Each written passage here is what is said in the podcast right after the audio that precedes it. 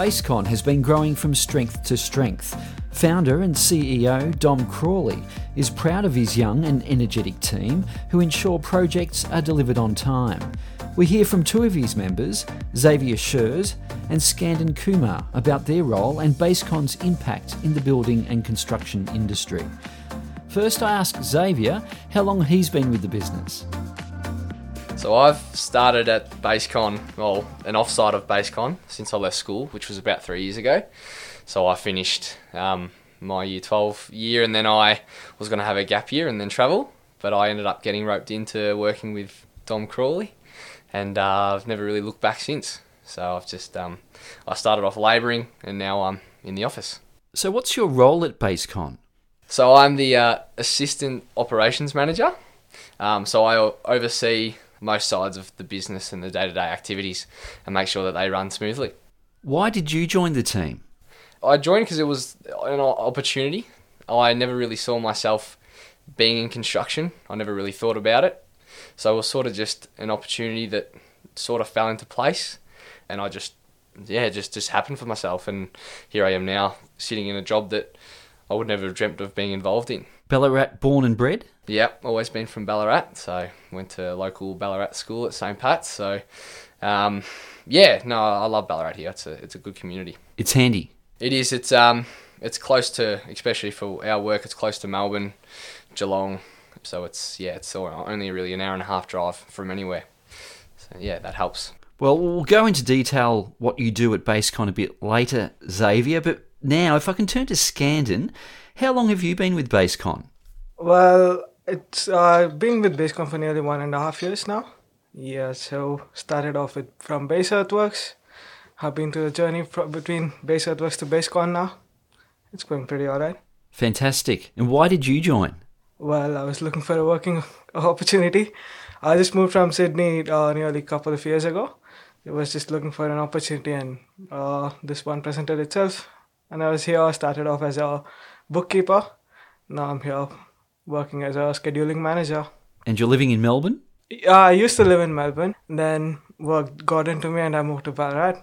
A bit colder in Ballarat? Yeah, it is, but then it's fine. not not so much. So tell me, Skandan, what's a typical day for you? Is there a typical day? Well, yeah, my days are pretty much structured and are meant to be structured anyway.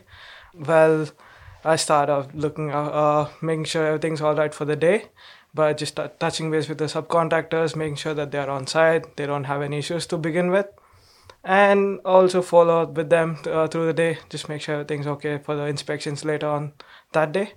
And if you've got any concrete posts, then just following up with pumpies and con- concreters, just making sure everything's all right in the back end. Is it always all right? Ah, uh, well, not really. My job is to make sure everything's all right as much as I can. from my end, I try to make sure that everything's all right. A lot of phone work. Yeah, a lot of phone work, and that goes along with uh, note note note taking as well. Now, I understand you probably have a bit of responsibility at BaseCon. How do you handle it? Well, Dom has uh, given us a set of structured processes to follow. As long as we stick to that, uh, our processes are completed and it would be done as per the expectation. So my job is to pretty much stick to that and make sure it happens. A steep learning curve in the beginning? Oh yeah, it took a lot of wild rides in the beginning, but then I got there. Eventually, everyone got there, and a lot of effort from the management to start off. That helped us a lot to learn a different set of responsibilities, and then yeah, now we're here. Enjoy it? Oh yeah, of course. What parts of the job do you enjoy? Well, trying to engineer the process is the best part of what I do. Just to make sure that everything's all right as per a process. It's the best thing that I can ask for. Uh, it aligns with the qualifications that I've got. So that's the uh, can't ask for a better thing as of now. Satisfied with a job well done? I mean, every day is different, of course, but overall satisfied? Well, yeah. Uh, it's a day-to-day thing i suppose because when a job is completed and approved by the inspectors that's when i would feel satisfied and uh, best part is uh, in the end we could go take it off in the job system as uh, by making it go green that's a really good thing for us what do you mean by that well say for example if you're doing piers Um, we need to get that get them drilled and then get them inspected. After that, pour concrete to the right levels. So if everything's done, then we take it off in the system uh, right after every process is completed. And then once every boxes are ticked, then it goes green. That means the job's well done. Thanks, Skandan. Now, Xavier, back to you. There's a lot riding on your shoulders, and uh, being such a small team, how do you handle it? Yeah, I think um, although I am 21, I, I still age isn't really a, a, barrier and a limit on the responsibility that you can have. I think that's just really an, ex- an excuse that people can create f- for other people. It's been difficult because there's been a few times where you might just throw your hands in the air and say, "Why am I dealing with this?" Or uh, situations cause a real dampener and just a lack of confidence as well. But I think it's just the ability to have confidence that you know what you're doing and that you're the person who can deal with the situations that you're presented with. Mm. So I've never really looked at my age as being a reason why I can't do something. So what do you do? What's a typical day for you? Um, normally early starts. I like to get my eight hours of sleep, which is always important. Um, normally in the office around six thirty, quarter past six. That just allows me to have enough quiet time before seven o'clock to to get my day structured up, and then normally the phone calls start happening around seven o'clock, and then the days really really fly from that point. A lot of planning involved. Um, yeah, a lot of planning from the day before, which you need to, in this job, you need to have a good idea of what's happening the next day, as that just causes more issues and being unorganised. So, yeah, I like to have everything in place definitely the day before the day starts. Yeah. Good support from others in the team? Yeah, great support. Obviously, you, you're responsible for your your daily procedures and the structure of your days. But if something does happen or you need advice and support from someone, um, yeah, no, BaseCon's always offered that to us. Yeah, there's always issues that sometimes we don't quite know what how to deal with, but no, there's always that that back end support that helps us out for sure. How do you wrap up the day? How do you know when you're finished? Um, sometimes it's quite hard because there's sometimes there's issues on site and nothing's ever perfect that will need to be required to be fixed that next day.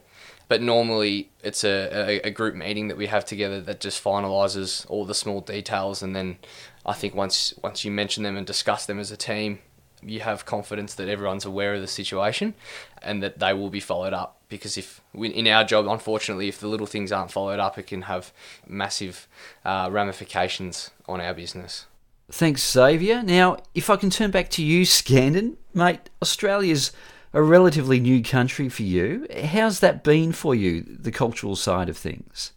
Uh, I came to Australia in a hope that I could experience different culture. So I first started off working in Wollongong, New South Wales. Ever since then, I've been I've worked in different places, and I've had different uh, experience with the culture. To be honest, so the culture in the city is different to what's happen outside ma- major cities. I mean, how it is in the major cities. Well, with the cultural side of things, I would say uh, it's very welcoming and warm. I haven't had any issues and any of that sort. I'd imagine there's a number of cultural differences that Aussies typically have. Is that something you've had to learn quickly in terms of doing business? Language barrier is one of the main, biggest difficulties that I had to face with. Well, uh, having a mindset preloaded with that adaptability factor, uh, I think I was prepared to take in whatever I could. I, I was ready to understand whatever has had to be understood, uh, the lingos, the normal uh, terminologies that I'm supposed to understand, just so that that will help me communicate with everyone, uh, just like everyone else. So yeah, that's something that I picked up pretty quick as well, and I'm confident about it too. So yeah, that helped me to break that barrier and make sure everything's all right. I could communicate easily, everyone understood me, uh, as well as workplace culture too. Uh, even that, uh, I think uh, my company was very warm and welcoming in that area, very cooperative as well. Having said that, I'm a pretty simple guy, so I don't think I had, I had any issues. Do Aussies tend to be a bit too direct at times?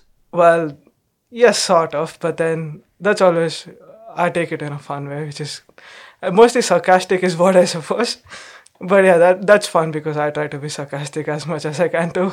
Sometimes you don't know whether they're joking or not. It's the same with from my end as well. Sometimes, sometimes I don't know whether my sarcasm is being picked up or not. well, I suppose it goes both ways, yeah. Good on you, Skandan. Thank you. Now, if I can put the boss under the spotlight, Dom Crawley, welcome. There's been an ever increasing workforce in Australia with a large number of immigrants now. How has that changed over time? And does that mean you're doing things differently with uh, BaseCon? Yeah, in our game, concreting, and I guess in construction, there's been a huge influx of immigrants over the over the last five to six years.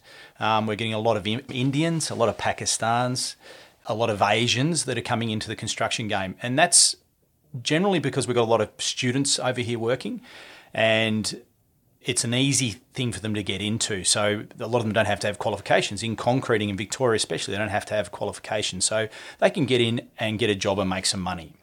So for us, I've noticed a massive change in our business. We, we, would have about 90% of our subcontractors now would be in the concreting game, would be of, of Indian background. And we find them an absolute pleasure to work with. Their work ethic is outstanding. Uh, you know, six days a week, it's and they're always polite to talk to on the phone. They're they're very astute with the way they deal with things. The problem we've had is quality because they're so new in the game. Is actually getting their standard of work to an Australian standards. But that's just a time frame. We need to work with them, and they will be in the game long enough where they will come out the other side. Keeping in mind we've got a, a country that's got a history of immigrants coming through and building things. So you know whether it was the Italians in the early days and then the Vietnamese, etc., etc. It's you know we just go through these waves of different people coming through. But at the moment we mainly deal with the Indians. And it's an interesting conversation. I've, I've spoken to Skandan about it before why do they approach it so different? And when I say different, a lot of our Australian, and I'll use the word Australians, the, the people who've been in the game for the last 20 years or 15 years or 10 years, why are they hard to work with? We've got the other side to it. They're generally people who can't get work in other areas or it's an easy option concreting for them. They don't have to have a qualification. It doesn't cost a lot to set up.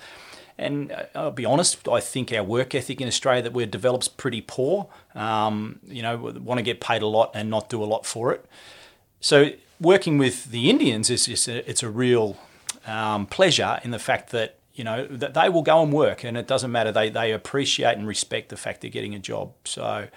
And we're getting a lot of fight back from it. We've got a lot of people who give us a lot of criticism. Um, there's a lot of racism still in the construction game and we just don't put up with it. We embrace what it, what's going to work for us and work for them, and, and we're supporting them. But yeah, the industry in general, we've got a lot to go through because um, you know there, there is two sides to the construction game at the moment. But um, I know who's going to come out on top, and it's the ones with the right work ethic and who want to be a pleasure to deal with. Um, you know, no one wants to go to work and get abused on a daily basis, and unfortunately, construction in Australia has a bit of a history of being bullying and I hope it goes away, and I hope BaseCon supports that and, and embraces it and pushes it through.